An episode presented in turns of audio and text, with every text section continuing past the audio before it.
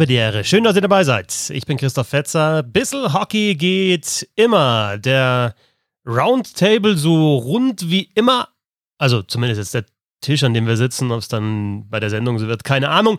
Aber leider nicht voll besetzt heute der Tisch. Denn dabei ist auf jeden Fall mal Bernd Schwickerath. Servus, grüß dich. Guten Tag, Herr Fetzer.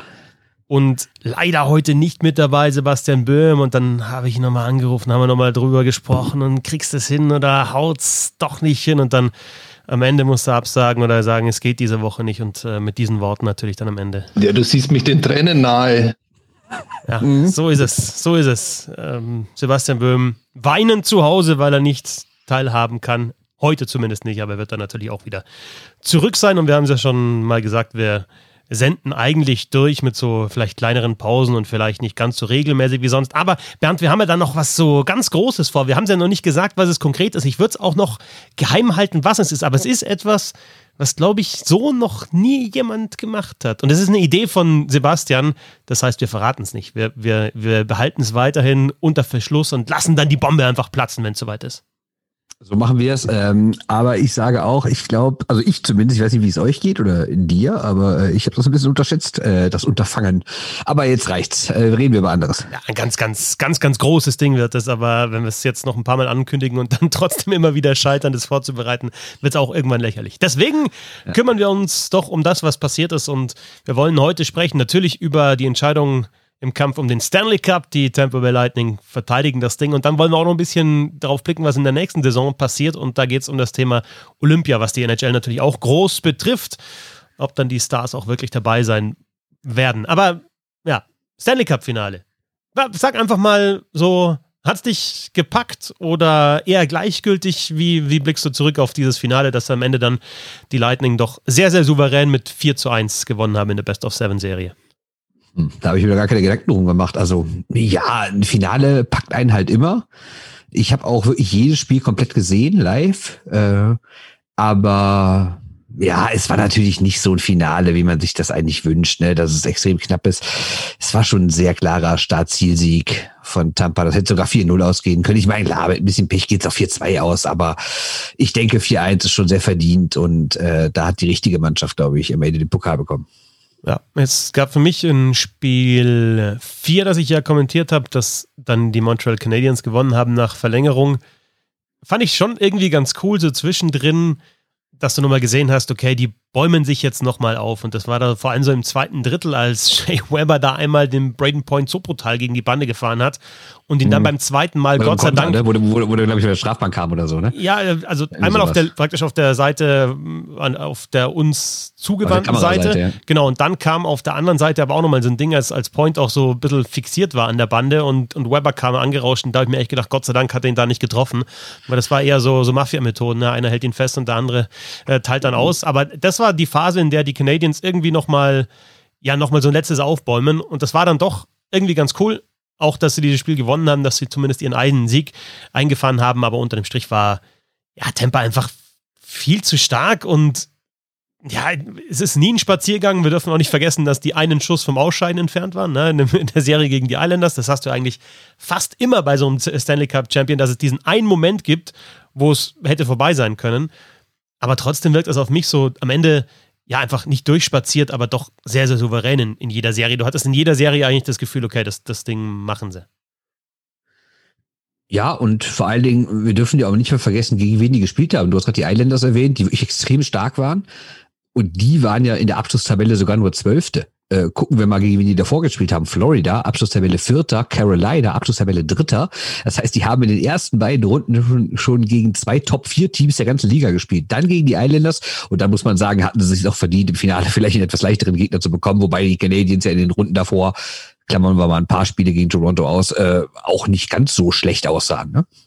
Ja, die haben dann halt wirklich gut angepackt nach dem 1 zu 3 Rückstand gegen die Maple Leafs. Ähm, es gab nach, nach dem, um vielleicht mal vom Sportlichen kurz auf das Unterhaltsame zu kommen, nach dem entscheidenden Spiel gab es diese, ich würde schon sagen, legendäre Pressekonferenz von Nikita Kucherov. Ja. Und ja, das war so ein bisschen bisschen Hockey-Vibes am Samstagabend, ja, wo dann zumindest mal ein Bier auf jeden Fall gewirkt hatte. Ich glaube, bei Kucherov war es dann, der war halt dehydriert und es waren, was weiß ich, wie viele Dosen Bier davor. Aber ja, im Nachhinein finde ich das Ding auch wenn er vielleicht ein bisschen zu sehr unter die Gürtellinie gegangen ist bei den äh, Canadiens, fand ich die Pressekonferenz schon ganz geil. Ja, schade, dass wir jetzt hier nicht kontrovers diskutieren können, denn auf meinem Zettel steht genau ein Wort und das Wort heißt fantastisch. Also es war wirklich vom, Allergefe vom, vom Allergemeinsten. Also ich meine, wir regen uns alle immer drüber auf, über diese nichtssagenden Interviews und jetzt setzt sich da wirklich einer hin und geht mal voll aus sich heraus. Ne? Und okay, ist das mein Style mit nacktem Oberkörper und einem fiesen Dosenbier? Nein. War respektlos gegenüber Flurry? Ja. Hat er die Canadiens provoziert? Ja. Aber Gegenfrage, wo ist das Problem? Ich meine, der hat niemand wirklich beleidigt, er hat ein bisschen gepöbelt. Und warum nicht? Ich meine, wie ich eben schon sagte, wir wollen über diese blöden Sprechroboter nicht. Und sind wir mal ganz ehrlich, hat er vielleicht nicht in der Form, aber in der Sache nicht irgendwie auch recht. Ich meine, Wasilewski war nun mal der beste Torwart. In Montreal wurde vielleicht wirklich ein bisschen viel gefeiert. Ähm, ja, also ehrlich gesagt, rein inhaltlich kann ich ihm nicht viel vorwerfen. Ich glaube, das Problem meine, ist, dass, dass, er, dass, er, dass, er, dass er so tut, als, als würde er den Namen von, von Marc-André Fleury nicht kennen. Das ist natürlich schon ein nicer Move, muss ich schon sagen. Ne? The other guy Aber, in Vegas. das, ist auch, ja. das ist schon herrlich. Ne? Und vor allem, wie er auch überhaupt da sitzt. Ne? Also so ja, das ganze Setting am Anfang, der, der setzt sich hin, kommt mit nacktem Oberkörper rein, klatscht fünfmal in die Hände, dann, dann wird der erste Name, dann wird der Name des ersten Reporters aufgerufen und sagt dann, come on, und säuft doch mal richtig geil aus seinem Bier. Also es war schon ein rundum gelungener Auftritt, kann man das sagen. Wie der Böhm eigentlich normalerweise hier, aber halt ja, äh, nur mit drei Bier Kutscherow. Ja, ja. Aber also das Ding ist, glaube ich, es haben sich ja dann schon ein paar echauffiert, dass er da die, die Canadiens gedisst hat und eben Flurry gedisst hat, aber ich glaube, ein Problem ist auch, dass ja, dass es solche Pressekonferenzen halt eigentlich nicht gibt. Ne? Es ist immer dieses, ja, die Eishockeyspieler sind so classy und die Aussagen sind so classy und die classy Aussagen sind halt oft einfach auch kacklangweilig, muss man echt sagen. Und in dem Fall finde ich, deswegen habe ich es auch getwittert, Pressekonferenzen bitte in Zukunft nur ab drei Dosen Bier, weil ich glaube, da einfach auch mal, ja, so einfach, dass keine Phrasen waren, sondern auch das rauskam, was er wirklich gedacht ja, hat. Vielleicht ein bisschen übertrieben. Aber genau. Gedacht, wollte das, mich verarschen, ja, dem Wasilewski hier nicht die Wiesiner zu geben. Ja. Ja, na, aber also genau die Aussage würde ich einfach auch mal von einem nüchternen Eishockeyspieler gerne in einem normalen Interview zu äh, hören und halt dann einfach sagt, dann muss er ja dann muss er keine F-Bombs schmeißen, aber einfach sagen, hey, ich bin ganz klar der Meinung, Wasilewski ist der beste Torwart der Welt und ich kann nicht verstehen, warum Marc-André Fleury diese Trophy bekommen hat. Aber dann, das geht ja wieder nicht, weil dann verstö verstößt man wieder gegen den Code und ja, man muss doch die Leistung der anderen respektieren. Und aber das heißt ja nicht, dass ich die Leistung des anderen nicht respektiere. Ich, ich, ich mache immer meinen, meine Mannschaftskollegen, mache ich ja, und größer als doppelt ne? Weil die beide bei Temper spielen, beide Russen sind und die werden ja auch gute Freunde sein, ne? Ja. Und also diese, ich finde diese, diese Class Moves, da, da denkst du auch oft, das ist einfach aufgesetzt. Ja, das ist das, was jetzt einfach im, im Lexikon ja. steht, was du sagen musst. Wobei ich echt sagen muss, da gab es ja auch die Pressekonferenz mit, mit Price und Weber, die da saßen. Und als Carey Price dann, der, der halt einfach als Typ einfach so unemotional einfach ist und dann so geantwortet hat, ja, ich glaube, ich war einfach nicht gut genug am Anfang der Serie und Weber dann gleich eingehakt hat, sieht er überhaupt nicht so, sondern er findet, dass die Mannschaft vor ihm einfach nicht gut genug gespielt hat da glaube ich, in den Situationen, wenn du dann in dem Moment in der Niederlage und in der Live-Situation im Interview daran denkst, nee, da muss ich jetzt meinen Torwart schützen, das ist schon klasse. Aber ja, oft klar. ist es einfach, also das ist, das ist schon okay so und fand ich auch gut, die, die, dieses, dieses, ähm, diese Pressekonferenz. Und man darf nicht vergessen, einmal war es der Sieger und einmal waren es halt die, die, die geschlagen waren. Aber oft denke ich mir, boah, jetzt kommt da wieder diese Phrase und im Endeffekt denkt er doch was anderes und teilweise, wenn du die Leute ähm, face-to-face interviewst, siehst du ja schon auch an ihrem Gesichtsausdruck, dass sie in Wirklichkeit was ganz anderes denken, aber sie sagen das, was du, ja, was du halt schreiben darfst oder senden darfst oder sonst was und dann ist es einfach halt äh, eine gewisse, in einer gewisse, auf eine gewisse Weise langweilig. Ja, völlig richtig. Bestes Beispiel, was es für unterschiedliche Interviews gibt. Klar, man muss nicht immer mit nacktem Oberkörper da sitzen und Dosenbier trinken und, und, und ein bisschen rumpöbeln. Das, so weit muss man ja gar nicht gehen. Aber bestes Beispiel waren die Exit-Pressekonferenzen, also diese Zoom-Calls, am Freitag, Nachmittag deutscher Zeit äh, von den Montreal Canadiens. Die wurden ja alle gestreamt, ich habe mir die alle angeguckt. Da sitzt dann zum Beispiel Philipp Donneau extrem interessant, geht, äh, spricht total offen. Ich meine, natürlich als Franco-Kanadier, was es ihm bedeutet, bei den Canadiens zu spielen, wie wichtig ihm das war. Äh, das, das war interessant. Und noch interessanter war, es ist ja die Geschichte irgendwann im Laufe der Saison rausgekommen, dass er vergangenen Sommer ein Vertragsangebot abgelehnt hat. Und da haben sie ihn gefragt, warum hätte er das abgelehnt? Oder, oder die, die erste Frage war, hat ihn das belastet? Und er hat dann total offen gesagt, ja, es hat mich total mental belastet. Ich war echt, echt, echt down, weil ich in der Zeit auch schlecht gespielt habe, als das rauskam. Und das hat mich auf jeden Fall äh, mehrere Wochen beschäftigt und sowas, wo ich dachte, oh, das sagt, es gibt auch nicht jeder zu. Und dann kam noch die zweite Frage, warum hast du das denn damals überhaupt abgelehnt? Und er hätte ja sich irgendwas ausdenken können. Und er hat dann gesagt, ja, wir haben hier zwei junge Center und ich bin auch Center und ich wusste nicht, wie werde ich denn hier eingesetzt. Und wenn ich jetzt hier langfristig unterschreibe und dann habe ich aber zwei Center bei mir vor der Nase, die die beiden Top-6-Rollen kriegen, was habe ich davon? Also wollte ich erstmal gucken, wie ist das denn mit denen in einer Saison zu spielen? Und jetzt kann ich, jetzt weiß ich, wie es ist und jetzt kann ich mich entscheiden, ob ich bleibe. Er hat noch nicht gesagt, ob er bleibt, aber das war auf jeden Fall ein interessantes Interview. Zehn Minuten später kommt Corey Perry und langweilt uns alle zu Tode. Redet nur Phrasen, wirklich nur echt ordentliche Nachfragen, nur Phrasen. Der hat der teilweise auf vier verschiedene Fragen dasselbe geantwortet. Horror, das braucht kein Mensch. Wobei wir auch nicht vergessen dürfen, ich habe es ja vorher schon mal gesagt, dass die einen waren die Sieger, die anderen waren die Unterlegenen. Insofern kann ich auch verstehen, dass der Ton bei den Canadiens dann vielleicht ein bisschen langweiliger war, aber ich gebe dir recht, das kannst du dir auch sparen, diese Interviews. Und wir dürfen nicht vergessen, zum Beispiel Dano und äh, Coffee, Dano war es doch, der die Pizza mal reingebracht hat, dann äh, genau, äh, nach den Pressekonferenzen. Genau. Als die Canadiens die Dinger gewonnen haben, da waren die auch gut drauf und haben ihre Pizza-Aktionen und sonst was gemacht, ja. Und das ist ja natürlich, ist jetzt auch keine Neuigkeit, einfach leichter, das zu machen, wenn du gerade gewonnen hast und halt Party machst, äh, als wenn du gerade verloren hast und einfach auch überhaupt keinen Bock auf dieses Interview hast und das halt irgendwie noch irgendwie noch fertig machen kannst. Und trotzdem war die Kutscherow-Pressekonferenz dann auch für, für Siegerinterviews oder Pressekonferenzen schon ganz, ganz weit oben. So weit oben, dass es jetzt äh, auf Twitter ja auch als äh, Header bei den äh, Short News oder zu den Short News geschafft hat. Übrigens. Und das schaffen die alle, ne? Genau. Hashtag neues Profil, äh, neues Header-Bild habe ich gelesen ja. bei den Short News und ich habe sofort gewusst, was es sein wird, ohne es vorher gesehen zu haben. Ja, sehr gut. Hast du gut gemacht. Ich habe aber noch einen ganz anderen Gedanken zu der ganzen Kiste. Ich meine, ist es nicht eigentlich herrlich, wie sich die Rezeption so gewandelt hat in den letzten Jahren oder in den letzten Jahrzehnten. Wenn wir überlegen, was gab es für ein Bild, sagen wir mal so von den 70ern bis 2000er von russischen Spielern, in Nordamerika. Das waren die emotionslosen Roboter, diese seelenlosen Maschinen und natürlich nicht vergleichbar mit diesen ehrlichen und leidenschaftlichen Farmboys aus Ontario, Minnesota und sowas. Ne? Den Russen sei auch alles egal, die würden sich gar nicht darum, äh, die würden sich gar nicht wirklich um Stanley Cup scheren und sowas. Die wissen das gar nicht zu wertschätzen und sowas. Und was passiert jetzt, wenn man sieht, wie so ein Ovechkin 2018 durchdreht, wie so ein Kutscherow jetzt durchdreht? Plötzlich ist nicht mehr die Debatte, oh, denen ist alles egal, äh, das sind alles so seelenlose Typen. Plötzlich geht die Debatte ganz andersrum. Oh, die sind viel zu überemotional, die haben keinen Respekt vor dem Gegner, keinen Respekt vor dem Stanley Cup oder meinetwegen vor den Eishockey-Göttern oder was. Also egal, wie sie es machen, es ist immer falsch. Wer was zu kritisieren, wer was zu kritisieren sucht, der tut's. Ne? Und das zeigt sich an diesem Bild wieder oder, oder an dieser Situation wieder ganz gut.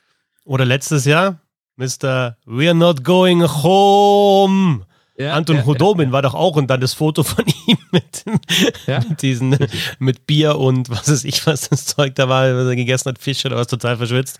War auch ganz geil. Und das ist jetzt ein Gedanke, der mir jetzt gerade erst in den Kopf schießt, aber ich spucke ihn trotzdem aus. Hast du so den Eindruck auch, dass es tatsächlich momentan vor allem die Europäer sind, die da ein bisschen mehr Farbe reinbringen, weil erinnere dich an Pasternak mit seinem äh, mit seinen Sonnenbrillen im, im, im Winter Classic, ja, dass äh, sich, dass die anderen gerade äh, einmal Barbie Girl aufgelegt haben und er jetzt schnell raus musste für das Interview und ja, gerade so was was Style anbelangt und vielleicht mal ein bisschen peppiger Anzug und was weiß ich, das bringen dann doch oft ja die Russen, Tschechen, Finnen, Schweden weniger.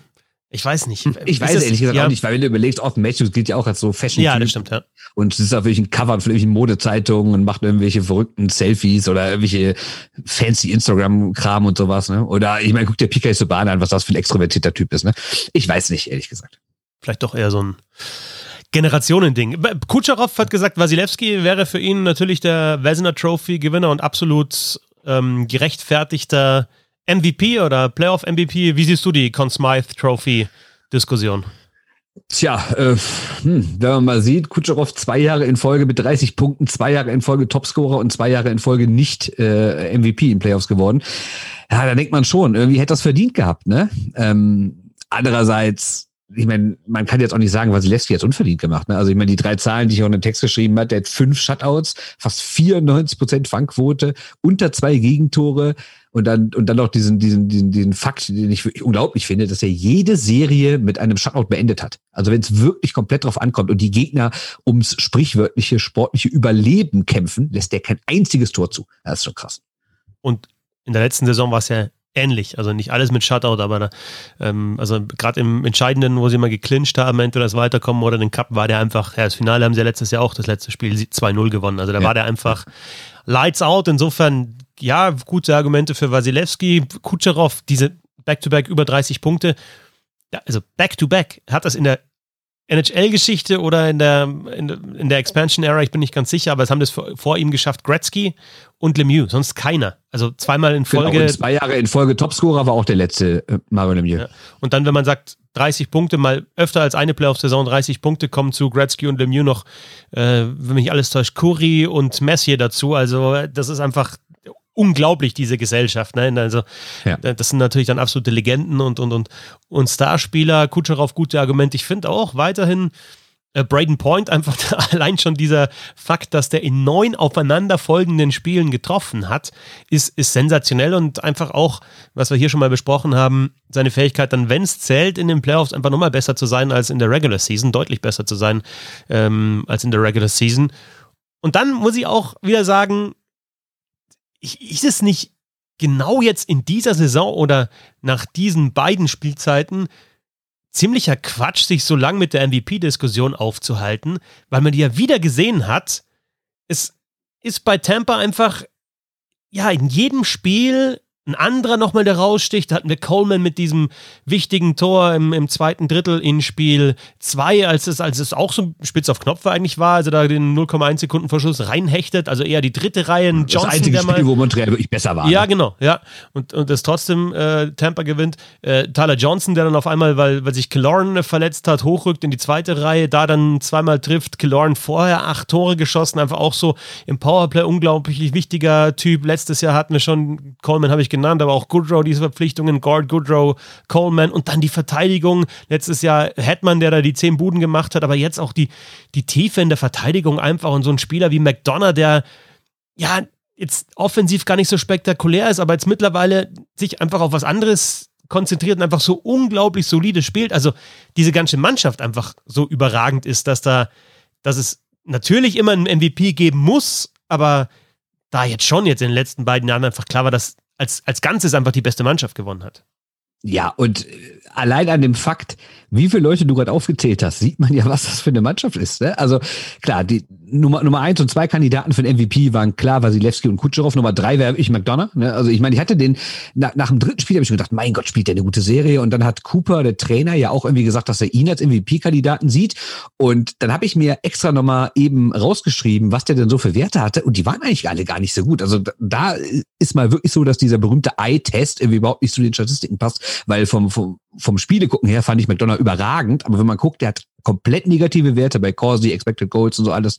Allerdings, was man nicht vergessen darf, die haben oft geführt und mussten dann nicht mehr so extrem angreifen und zum Beispiel bei Toren und Großchancen ist er sehr, sehr im Plus. Also McDonough quasi so der dritte Supermann.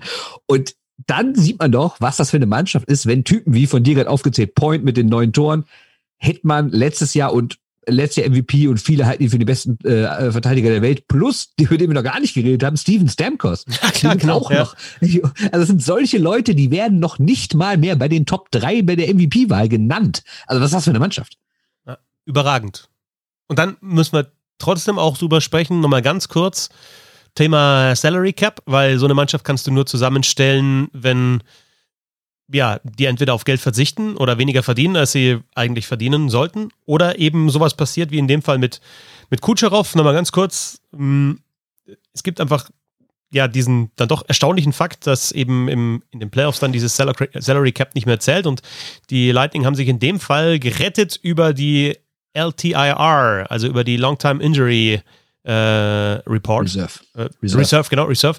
Ähm, und äh, Kutscherow hat ja kein einziges Regular Season Spiel gemacht, weil er an der Hüfte operiert wurde. Und dann war er aber pünktlich zu den Playoffs wieder da. Und ja, sie hatten nochmal einen fetten Vertrag, den sie dann aber trotzdem eben jetzt nicht irgendwie ausgleichen mussten und einen anderen Spieler runterschicken mussten, sondern sie konnten auch mit der Mannschaft spielen. Das heißt, sie haben in der Regular Season schon einfach im Endeffekt auffüllen dürfen, weil klar war, dass Kutscherows Salary da nicht reinzählt in, in den Salary Cap und sie haben ihn dann zu den Playoffs mit dazu bekommen. Und jetzt kann man natürlich schon sagen, ja, es ist einfach so und vielleicht ist die Regel Quatsch, aber die Tampa Bay Lightning haben da nicht, äh, nicht gecheatet. Andererseits hieß es ja auch, der war auch im März schon wieder auf dem Eis. Und du kannst es ja schon so hindrehen, dass der vielleicht schon wieder fit ist. Aber die Ärzte dann ja, sagen, ja, okay, dann müssen wir noch zwei Wochen müssen wir noch warten, bis der wirklich dann wieder äh, auch, auch ähm, wirklich jeden Körperkontakt eingehen kann und das kann ja auch keiner überprüfen. Und da war schon klar, die Lightning qualifizieren sich für die Playoffs und dann konnten sie einfach auch warten, bis die Playoffs losgehen. Kutschach war dann ja auch nicht irgendwie überspielt oder so, sondern auch noch ausgeruht und fit, ganz offensichtlich. Das hätte er nicht so gespielt. Ja, und dann ja, haben sie einen Top-Spieler einfach noch mit dazu bekommen oder ja, von den Feldspielern dann den Besten in den Playoffs. Ja, und ich kann einerseits die, die Kritik daran verstehen, ähm, weil es natürlich kurios ist, wenn du überlegst, dass du die ganze Saison alle wirklich kurz auf knapp sind oder spitz auf Knopf, wie es heißt, da ich gucken müssen, dass sie irgendwie noch die Kohle einhalten, die 81,5 Millionen und Tampa spielt in den Playoffs einfach mit, mit, mit diversen Millionen mehr.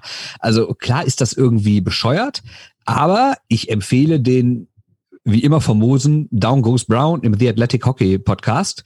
Der hat nämlich das alles mal ein bisschen aufgedröselt und der hat äh, nämlich gesagt, vergessen wir mal bitte nicht, dass im Gehaltstopf der Lightning auch noch so Verträge sind von Leuten wie Marian Gaborik und Anders Nilsson. Das heißt, die haben vor Jahren, haben die mal Verträge und Spieler zu sich getradet, die aber längst ihre Karrieren beendet hatten, deren Verträge aber rein nur fürs Buch noch liefen. Und die haben die damals zu sich genommen, um, um eine gewisse Höhe zu erreichen im Salary Cap, also damals bei weitem nicht am Limit waren. Mittlerweile holt die das natürlich ein, heute sind sie am Limit und haben das sind deswegen jetzt mit Kutscherow in den Playoffs theoretisch drüber gewesen. Wenn man die aber mal rausrechnet, also gucken wir einfach nur auf die Spieler, die wirklich auf dem Eis standen, dann ist das gar nicht mehr so viel. Und dann darf man ja nicht vergessen, okay, du hast recht, vielleicht hätte Kutscherow früher zurückkehren können, dann hätte er in der Regular Season noch spielen müssen, dann hätte sein, hätte sein Gehalt natürlich auch für den Salary Cap gegolten. Aber nicht voll, nicht die vollen 9,5 Millionen, sondern es wird ja anteilig angerechnet, wie viele Tage der Regular Season du noch erlebst im Kader. Das wären dann, weiß ich nicht, hätte, hätte der noch einen Monat gespielt, weiß ich nicht, ein, zwei Millionen gewesen. Also es ist nicht so, als hätten die Tampa Bay Lightning hier irgendwie mit 20 Millionen über der Gehaltsobergrenze gespielt, sondern das war ein ganz kleines bisschen. Und ja, man kann trotzdem sagen, dadurch, dass sie wussten, dass Kutscherow die ganze Hauptrunde über mit null Dollar in den Büchern steht, konnten sie andere Spieler halten, die sie mit einem fitten Kutscherow nicht hätten halten können. Und sie konnten vielleicht auch beim einen oder anderen den Vertrag verlängern oder konnten noch einen Deadline dazu holen. Gar keine Frage. Aber, wie gesagt, das ist alles noch halbwegs im Rahmen dessen, was auch wirklich auf dem Eis stand. Ne, das ist jetzt nicht so, als hätten die jetzt total betrogen und die andere Mannschaften, andere Mannschaften überhaupt keine Chance dagegen gehabt. Ne? Zweimal in Folge jetzt das Ding geholt und dann ist natürlich die Frage, geht das jetzt in Richtung Dynasty? Weil Back-to-Back -back jetzt in der Salary Cap Era haben die Pittsburgh Penguins geschafft, 2016, 17 und jetzt die Tampa Bay Lightning. Sonst hat das keine Mannschaft geschafft und dann ja, brauchen wir vielleicht auch so ein bisschen eine Definition für Dynasty in dieser Phase. Waren die Blackhawks damals eine Dynasty? Die haben ja gar nicht Back-to-Back -back gewonnen, aber 10, 13, 15, also 3 in 5. Waren die Kings eine Dynasty mit, mit zwei in drei Jahren? Waren die Penguins zwischendrin eine Dynasty? Sind die vielleicht sogar noch eine Dynasty? Ist Tampa jetzt eine Dynasty? Wie siehst du das? Das ist schwierig. Ich finde, man kann es auch heutzutage nicht mehr nur an den Meisterschaften festmachen. Ich finde bei Tampa auch beeindruckend, dass sie in sieben Jahren fünfmal im Halbfinale waren ne? und auch insgesamt dreimal im Finale. Äh, jetzt nichts gegen Pittsburgh, zwei Titel sind wunderbar, aber es ist ja nicht so, als hätten die irgendwie innerhalb von fünf Jahren viermal das Finale erreicht und dann noch zweimal verloren. Ne? Deswegen finde ich, ist die Leistung von Tampa schon, also die Konstanz von Tampa eigentlich schon noch krasser als die anderen. Klar, Chicago hat dreimal gewonnen, aber warten wir mal ab, was Tepper noch macht. Ne? Also die meisten Verträge laufen weiter. Die sind alle nicht so richtig alt. Ich habe extra auch gerade mal bei Cap Friendly geguckt. Die haben eigentlich keinen einzigen schlechten Vertrag im kompletten, im, im kompletten Kader. Und das, und das ist ja auch schon eine Riesenleistung. Fernab davon, was die dieses Jahr hingedeichselt haben mit Cap und sowas. Aber die haben einfach keinen einzigen Vertrag, wo du sagst, oh Gott, was habt ihr denn da gemacht? Oder wo habt ihr den denn geholt? Das Einzige, ist ansatzweise Ryan McDonough, weil der halt schon 32 ist und noch bis 2026 6,7 Millionen kriegt im Jahr. Das ist vielleicht irgendwann in den letzten zwei Jahren dann zu viel. Aber wenn man überlegt, was er in den letzten Jahren schon gerissen hat, wenn man überlegt, was der vielleicht noch zwei, drei Jahre reißen wird, ja, ist das trotzdem jetzt kein Katastrophenvertrag. Ne? Also, ja, ich glaube, da wird noch über Jahre was da sein. Und wenn die noch einen dritten Titel holen, dann sind sie auf jeden Fall eine Dynasty. Ja. Und selbst, sag ich jetzt mal, gute Mannschaften vor der Salary Cap Era, also sowas wie die, die Avalanche, ja, haben ja auch nie ja. Äh, zwei, zwei Cups in Folge geholt und trotzdem müsstest du ja schon sagen, jetzt zwischen, also die Zeit mit, mit, mit Sakic, Forsberg, äh, Roy und Co. war ja auf jeden Fall eine, eine Dynasty damals in den Mitte 90er bis Anfang 2000er. Haben halt das Pech gehabt, dass, äh, dass, dass Detroit, die Detroit Red Wings in der Zeit auch eine Dynasty hatten, aber ich glaube auch, dass man es nicht, nicht unbedingt an an Stanley Cups und, und was er sich Stanley Cups in Folge festmachen sollte. Und ich finde das, was du gerade gesagt hast, das ist ein sehr, sehr gutes Argument, dass du einfach sagst, die sind halt jetzt auch jahrelang immer weit gekommen und manchmal hat es nicht ganz gereicht. Und selbst in dem Jahr, wo sie in der ersten Runde ausgeschieden sind gegen Columbus, gesweept worden sind, haben sie dafür ein, eine mega Regular Season halt gespielt. Und, und ich finde, das muss in der Diskussion auch immer mit rein, ne? Für, für das Thema Dynasty. Das, das, ja. ja. Ja, klar. Und dann erwischst du halt einfach mal eine Mannschaft, die top eingestellt ist, hast ein bisschen Pech und äh, läuft einen heißen Goalie und ja, auch eine gute Mannschaft. Und dann bist du raus und, äh, und, und ja, bist weit entfernt vom Stanley Cup, aber hast trotzdem insgesamt da, ja, zumindest eine gute Saison gespielt, eine gute Hauptrunde gespielt und das war ja auch in, in, in weiten Teilen diese Mannschaft. Und was ja auch für Dynasty widerspricht, ist so, ja, die Backbones, Wasilewski, Hetman, Point Kucherov, Stamkos, also jetzt mal ganz grob vielleicht dann die, die Top-Spieler rausgehoben, sind ja die gleichen geblieben oder sind immer noch die gleichen. Und da ist jetzt auch wieder das Thema, weil es gibt immer wieder neue Diskussionen, was brauchst du als, als gute Mannschaft, wenn du natürlich im Tor, in der Verteidigung und im Sturm auf der Center-Position oder sogar auf dem Flügel so aufgestellt bist für die, wie die Lightning, ist natürlich Wahnsinn, weil du kannst dir da überall in jedem Mannschaftsteil, und letztes Jahr war es auch schon so und jetzt ist es wieder so, das Argument finden, dass Wasilewski, Hetman und dann sage ich mal Point oder Kutscherow einfach, ja, der, der Beste jeweils auf seiner Position ist. Ja, und wenn du dann noch überlegst, dass die die ja alle selbst gedraftet haben, ne? und jetzt wirklich nicht nur, klar, Stamkos war eine Nummer eins und Hetman war eine Nummer zwei und sowas, alles klar. Aber wir haben schon oft drüber gesprochen. Welche Runde war denn Palat? Welche Runde war Kutscherow? Welche Runde war Point? Das war alles nicht erste Runde, das war zweite, dritte, teilweise fünfte Runde. Und solche Leute zu finden und über Jahre dabei zu halten. Also ich meine, kannst du dich an Stanley Cup Sieger erinnern, wo wirklich, wo du sagst, die besten sieben, acht, neun Spieler sind alle selbst gedraftet? Das finde ich schon krass. Ähm, naja, also wenn, wenn du, wenn du die die, die Penguins haben es natürlich mit, mit Flurry, Letang, Crosby, Malkin, Malkin ja. jetzt so die ganz schlecht, großen Namen. War, ja. Aber Phil Kessel war auch sehr, sehr, sehr, sehr, sehr wichtig in sowas, ne? Und ja. ja. Und, und, und die Capitalists haben ja dann Kuznetsov, Backström, ja, ähm, Carlson und ähm, Ovechkin, aber hast du natürlich auch so ein TJ Oshie hast du nicht selbst gemacht, ja, Verteidiger ja. hast du nicht selbst gemacht. Aber wir wollen nicht alle Mannschaften durchgehen, aber ja. ich finde es halt bei, bei denen halt besonders krass, ne, wie viele wie viele Leute die auch wirklich selber über Jahre entwickelt haben. Ja, und, und halt kluge Trades dazu. Vielleicht jetzt mit, nicht mit den ganz großen Namen. Und da ist ja tatsächlich schon so, dass in den Top 6 jetzt von den Namen her wenig getradet wurde bei den Tampa Bay Lightning, aber die dann ja. einfach nochmal und auch ja, also der, zum Beispiel Coleman hat ja einen, einen First Rounder damals gekostet. Also die haben schon auch was investiert in diese, in, in diese Spieler, die sie geholt haben vor der Trade Deadline und die vielleicht jetzt nicht die ganz großen Superstars sind. Aber dann trotzdem gut zusammengestellt, irgendwie das Team. Äh, John Cooper noch, da bin ich tatsächlich, also da kannst du, glaube ich, mehr dazu sagen zu diesem Trainer, der einerseits natürlich ja gut ist, weil sonst würde er das nicht äh, schaffen, was er geschafft hat, aber auch irgendwie eine, eine ziemlich ja, coole Sau ist und auch ab, mal, ab und zu mal einen ganz guten Spruch bringt. Ja, also die besten fand ich jetzt, dass er, als er quasi auf seinen Anteil an dem Erfolg angesprochen wurde, gesagt hat, er hätte eigentlich nur hinter der Bank gestanden und Kaugummi gekaut, den Rest hätten die Spieler gemacht. Äh, das fand ich eine schöne Aussage. Ich meine, eigentlich kann man doch mal das erzählen, was vergangene Saison, also was irgendwie im Herbst beim ersten Stanley Cup Sieg dieser, dieser neuen Ära da in Tampa schon erzählt wurde, dass er halt selbst die Profi war und eigentlich, der war ja Anwalt, also so, man, man liest immer Pflichtverteidiger, dass der halt so also Leute, die sich keinen Anwalt leisten können, dass er dann quasi denen zur Seite gestellt wurde und dann die verteidigt verteidigt hat. Und der hatte ja nur selber bis zur Highschool Eishockey gespielt und ist dann anscheinend, so geht ja die Legende von irgendeinem am Gericht, glaube ich, wenn mich nicht alles täuscht, davon überzeugt worden, ob er nicht die Highschool-Mannschaft des Sohnes trainieren soll. Und dann ist er mit denen Meister geworden, dann sind irgendwie höhere Clubs auf ihn aufmerksam geworden, im, aber alles immer noch so im Amateur-Jugendbereich. Hat er da die Meisterschaft gewonnen, da ist er weiter hochgewandert, hat da die Meisterschaft gewonnen, das ist immer weiter und immer weiter und irgendwann hat er, glaube ich, äh, glaube ich, die Juniorenmeisterschaft gewonnen, dann ist er äh, hat die AHL gewonnen, jetzt hat die NHL und das als ist halt eine unglaubliche Geschichte. Ne? Und um das Ganze nochmal zusammenfassen, ich, zu fassen, hat äh, Pierre Lebrun, finde ich, in einem Tweet äh, sehr, sehr gut nochmal auf den Punkt gebracht.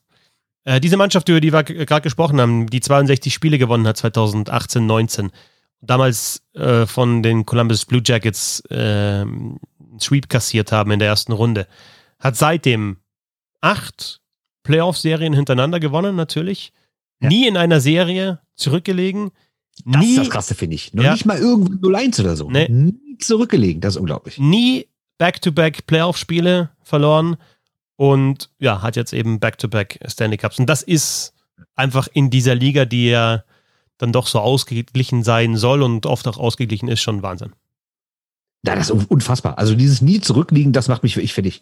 Dass man nicht irgendwie mal sagt, ja, kommen wir. Klar, gegen die Islanders kann man sagen, war es eng, weil es ins siebte Spiel ging. Aber ich meine auch das siebte Spiel gewinnen sie zu null, ne? Also, ja. Mit einem Short-Handed Goal. Und das ist vielleicht auch nochmal so ein Punkt, dass die einfach auch die Fähigkeit gehabt haben, immer so zu spielen, wie sie es gerade gebraucht haben. Also die können auch mal 5, 6, 7, 8 auflegen, wenn es sein muss und in den Shootout gehen. Aber die können auch mal ein Ding 1-0, 2-0, vor allem wenn es dann hinten raus in eine Serie geht, gewinnen und, und dann einfach auch, ja, das Ding einfach runterverteidigen und, und wenig ja, zulassen. Das letzte Drittel jetzt im fünften Spiel, da war irgendwann, wurde eingeblendet, nagelt mich jetzt nicht auf die genauen Zahlen fest, aber ich sag mal sowas wie zwölf Minuten gespielt, Torschüsse 6 zu 1. Das heißt, Montreal musste gewinnen, musste zumindest irgendwie den Ausgleich machen. Das ist das letzte Drittel und die kriegen in den ersten zwölf Minuten einen Schuss aufs Tor. Das ist doch Wahnsinn. Ja, krass. Olympia 2022 in Peking. Eigentlich war doch da lang klar mit NHL-Beteiligung. Vor allem, weil es ja jetzt da nochmal, was das CBA anbelangt, nochmal Anpassungen gegeben hat. Aber es ist ganz interessant, die beiden Seiten zu hören und ich würde sagen mal, mal sehr prominent auf der einen Seite Gary Batman, natürlich der Commissioner und auf der anderen Seite Conor McDavid zum Beispiel, der beste Spieler der Welt oder einer der besten Spieler der Welt, die sich geäußert haben und irgendwie passt das nicht so ganz zusammen, was sie gesagt haben jeweils. Nee, wir erinnern uns ja, es gab ja, also der aktuelle Tarifvertrag, das ist äh, der der CBA. Wenn, wenn wir CBA sagen, dann meinen wir immer den Tarifvertrag zwischen Spielergewerkschaft und Liga. Und Liga ist ja in dem Moment die 31 Vereinsbesitzer bei 32.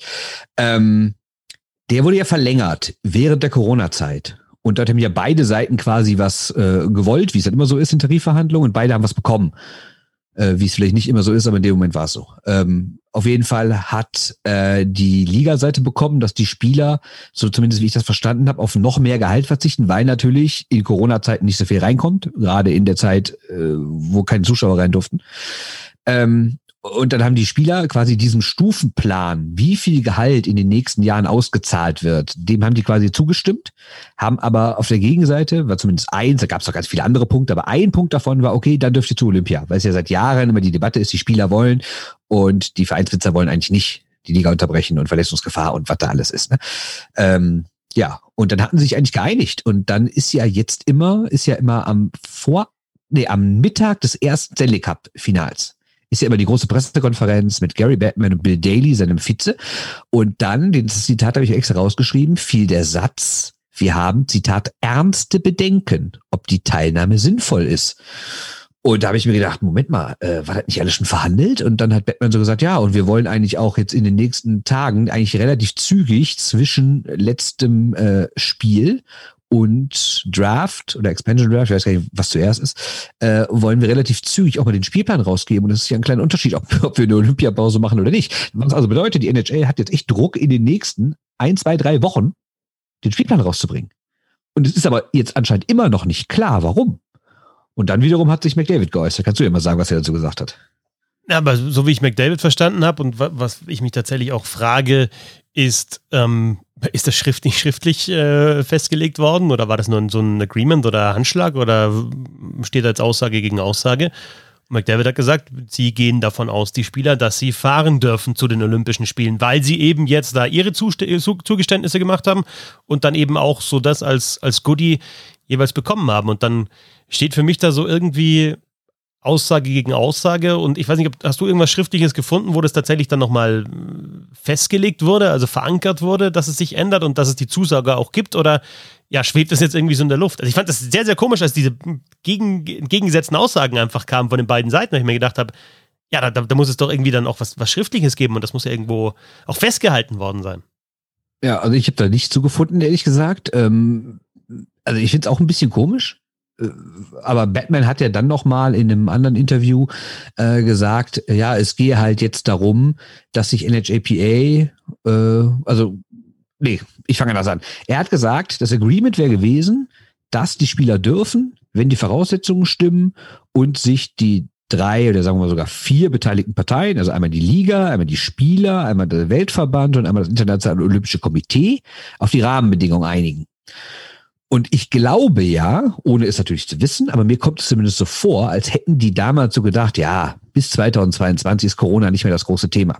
Wenn man aber jetzt von Elliot Friedman seine 31 Thoughts liest, die er immer ähm, veröffentlicht auf sportsnet.ca, ähm, ist der Streitpunkt nämlich genau so ein Corona-Ding. Früher ging es ja immer um so Themen wie Reisekosten, oder vor allem die Medienrechte, hier Stichwort, ne, Crosby Tour 2010, Oshie Penalties 2014. Das war ja immer so, dass die NHL das nicht zeigen durfte auf ihren Plattformen. Und da hat die gesagt, ey, kann nicht sein, dass quasi unsere Zirkuspferde bei euch in der Magnese auftauchen, aber wir dürfen davon noch nicht mal ein Video zeigen.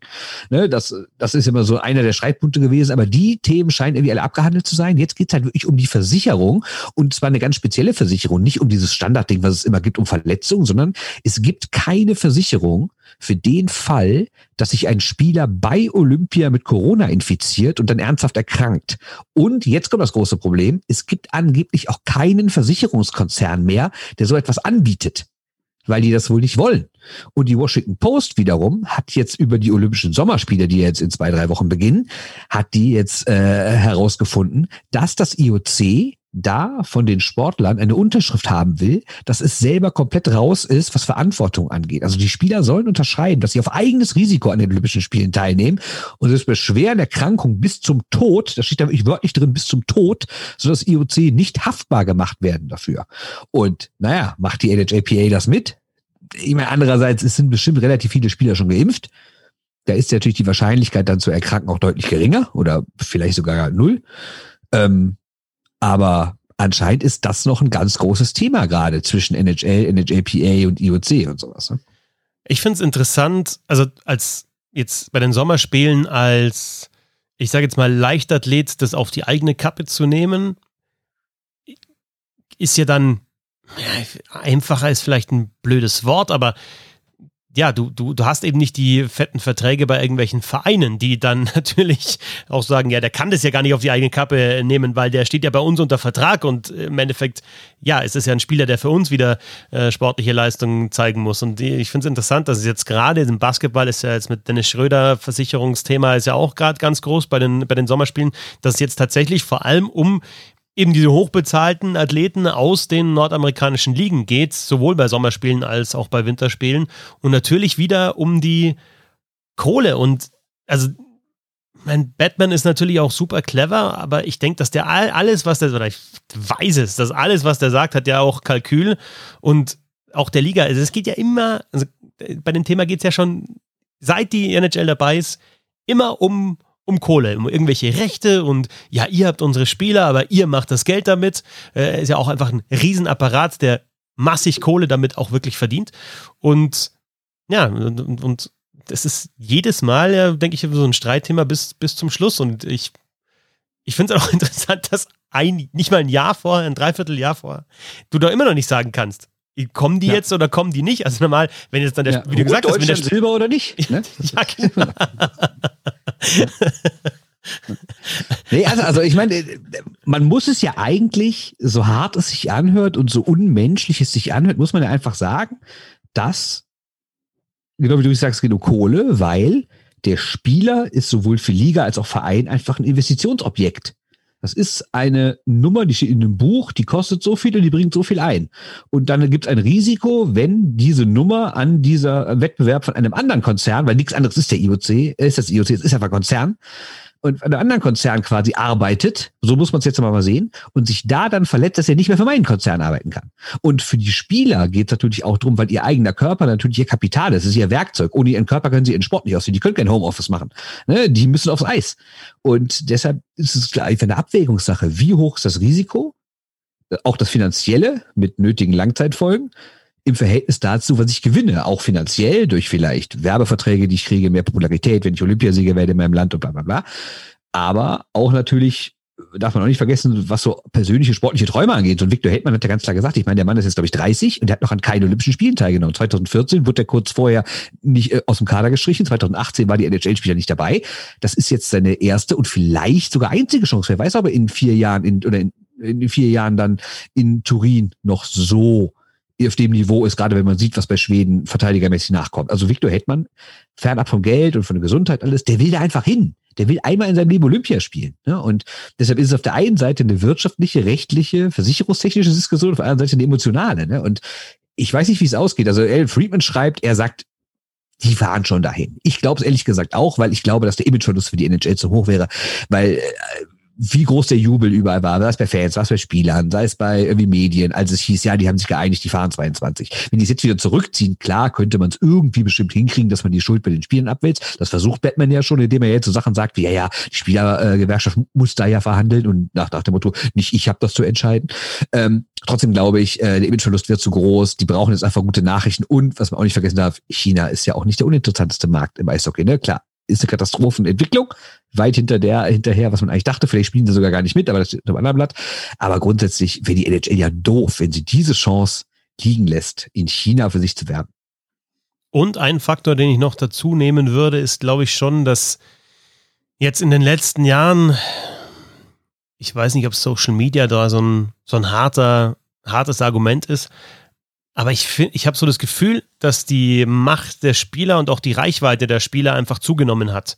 Ja, total. Und also, ich meine, da muss man wirklich mal sagen, da könnte sich, wenn dann wirklich die NHL so in Richtung geht, ha, wir können da jetzt noch nicht teilnehmen bei, bei Olympia, da könnten sich die Eishockey-Männer vielleicht mal was bei den Eishockey-Frauen, den US-amerikanischen, nämlich abschauen und sich vielleicht auch beraten lassen, wie man dann ja. vielleicht eine Social-Media-Kampagne startet, um da auch entsprechend Druck aufzubauen. Denn so, so eine Reichweite, wie die haben, gesammelt, ist ja unglaublich. Und wenn, wenn die sich wirklich dann formieren und dann auch länderübergreifend zusammenhalten, dann kann da schon viel gehen. Man muss es halt clever anstellen. Aber ich glaube nicht, dass die dann irgendwann, also ich kann mir nicht vorstellen, dass es dann heißt, ja, ihr könnt jetzt doch nicht fahren und dann, dass die Spieler sagen, wir, wir nehmen das jetzt so hin, so wie das jetzt gelaufen ist vor allem.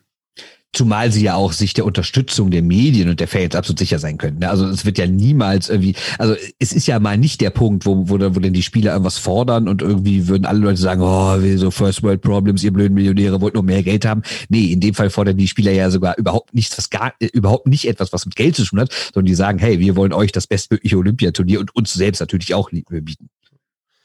Und ich sage auch weiterhin, ich habe, ich, das muss auch nochmal passieren jetzt in der Generation, ob es dann bei Olympia ja. ist oder ob es ja. irgendwie ein World Cup of Hockey ist, aber du, du brauchst da nochmal einfach auch, um, um, um, um zu zeigen, wie, wie toll die Sportart ist und ja, was ist jetzt einfach auch es ist, das ist, ich würde nicht sagen, dass das gegeben ist, dass Kanada, egal, das ist ja eh, das ist ja eh dann in der K.O.-Runde, kannst du, ja, eins verli verlierst du eins, dann bist du raus, ne?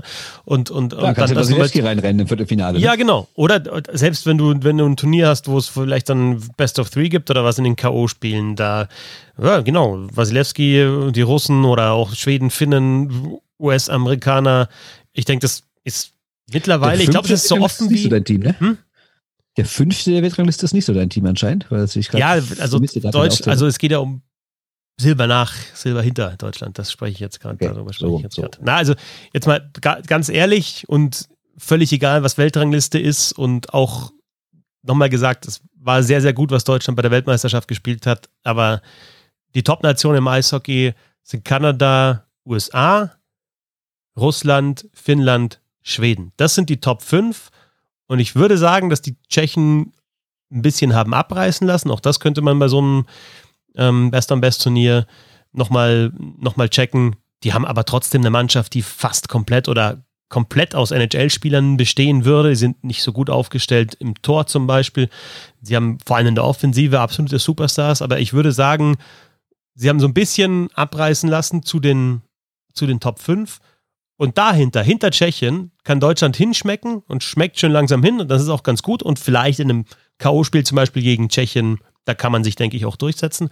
Aber es gibt, für mich gibt es die Top 5. Und die Slowakei war da vielleicht irgendwie mal so ein bisschen dabei, aber die, die sind weg und die Tschechen haben ein bisschen abreißen lassen. Das ist so meine Einschätzung momentan zum Welteishockey. Wenn alle Spieler dabei sind, auch die besten, also die aus der NHL. Ja, absolut. Haben wir schon gehört. Schweiz hat noch in diesem deutschen Bereich mit drin. Ja. Genau, Schweiz, Deutschland, Slowakei, vielleicht so in Richtung Tschechien. Und in guten Jahren die Letten, aber gerade nicht. Genau. Ja gut, dann haben wir heute mal kein Quiz, weil wir na zum Quiz wollen wir schon zu dritt sein. Wir machen heute auch kein Ask Us Anything, weil wir da eigentlich auch alle drei antworten wollen. Insofern haben wir heute mal eine knackige Episode, ein bisschen kürzer als gewohnt, aber nachdem ja jetzt wirklich aktuell nur in Miesbach eigentlich Eishockey gespielt wird, weil der TV schon wieder Eis hat, ja, muss man auch mal sagen, ich hätte jetzt in dem Moment 22.17 Uhr hätte ich die Möglichkeit aufs Eis zu gehen mit einer befreundeten Hobbymannschaft. Was mache ich? Bisschen Hockey-Podcast aufnehmen, Wahnsinn. Viel, viel wichtiger. Ne? Also das muss ich schon auch nochmal sagen. Also nachdem jetzt wirklich ganz, ganz wenig Eishockey gespielt wird, haben wir uns gedacht, machen wir mal eine kürzere Episode. Und, Aber es ist auch noch was los, ne? Also wenn wir gucken, ne, in den nächsten Wochen ist noch ein Expansion Draft, es ist noch der richtige Draft, es ist die Free Agency, die unfassbar abgeht. Ich habe jetzt, ne, wir wollen jetzt keine Vorstellung darauf machen, aber ich, ich sag nur über die Namen, die da gehandelt werden. Also jetzt nicht nur Free Agency, auch, auch für Trades. Tarasenko, äh, Keith, Eichel, Kuznetsov, Hall, Jones, Ekman Larsson das wird einfach vom Feind. Ich glaube, das wird einer der krassesten Sommer, was große Namen und Vereinswechsel angeht, die wir in den letzten Jahren, fast schon Jahrzehnten erlebt haben. Vor allem in Kombination mit diesem Expansion Draft, das könnte ja auch noch eine Möglichkeit sein, in Plus da irgendwelche Deals zu stricken. steigt nicht. Ja, genau. Sehr, sehr interessant und natürlich auch im Sommer ein großes Turnier noch, 20. bis 31. August, Weltmeisterschaft. Insofern passiert eigentlich durchgängig was und deswegen senden ja. wir auch durch. Ja, und Ende äh, August geht es ja schon wieder mit der Champions League los, mit der Vereinssaison. Ne? Also, Absolut. Überragend. Es ist ein Wahnsinn. Es ist ein Wahnsinn. Äh, Bernd, wie war es für dich heute? Emotional, möchte ich sagen. Wie war es für dich, Sebastian? Ja, du siehst mich den Tränen nahe. Schön. Dann sind wir alle im, im, im, im gleichen Feeling ungefähr. Und ja, schauen dann, ob der Sebastian nächstes Mal dann vielleicht diese ganz große Sache, die wir vorhaben, aber die wir nicht zu groß ankündigen, weil es vielleicht schief geht. Nee, es geht nicht schief. Also aber ein bisschen anschieben kann. Würde, würde ich dich hassen. Was ist das allerletzte sowas? Nein, aber so ein bisschen Spannungsbogen. Also ein Thema haben wir einfach, so ein übergeordnetes Thema. Es hat so noch keiner, würde ich sagen, gemacht. Und es ist echt Arbeit. Also wir wollten das eigentlich schon fertiggestellt haben. Haben wir nicht. Ein bisschen unterschätzt. Aber wir freuen uns drauf. Das wird, das wird ein großes Ding. Auf jeden Fall. Auf jeden Fall. Bernd Schwickerath auf Twitter at b-schwickerath. Danke dir. Danke dir, Christoph Fetzer, äh, bei Twitter at fetzi6. Und danke auch, dass du da bist. Immer für uns, heute nicht im Podcast, aber sonst. Sebastian Böhm auf Twitter at boemso unterstrich. Danke euch fürs Zuhören und bis zum nächsten Mal. Servus. Tschö.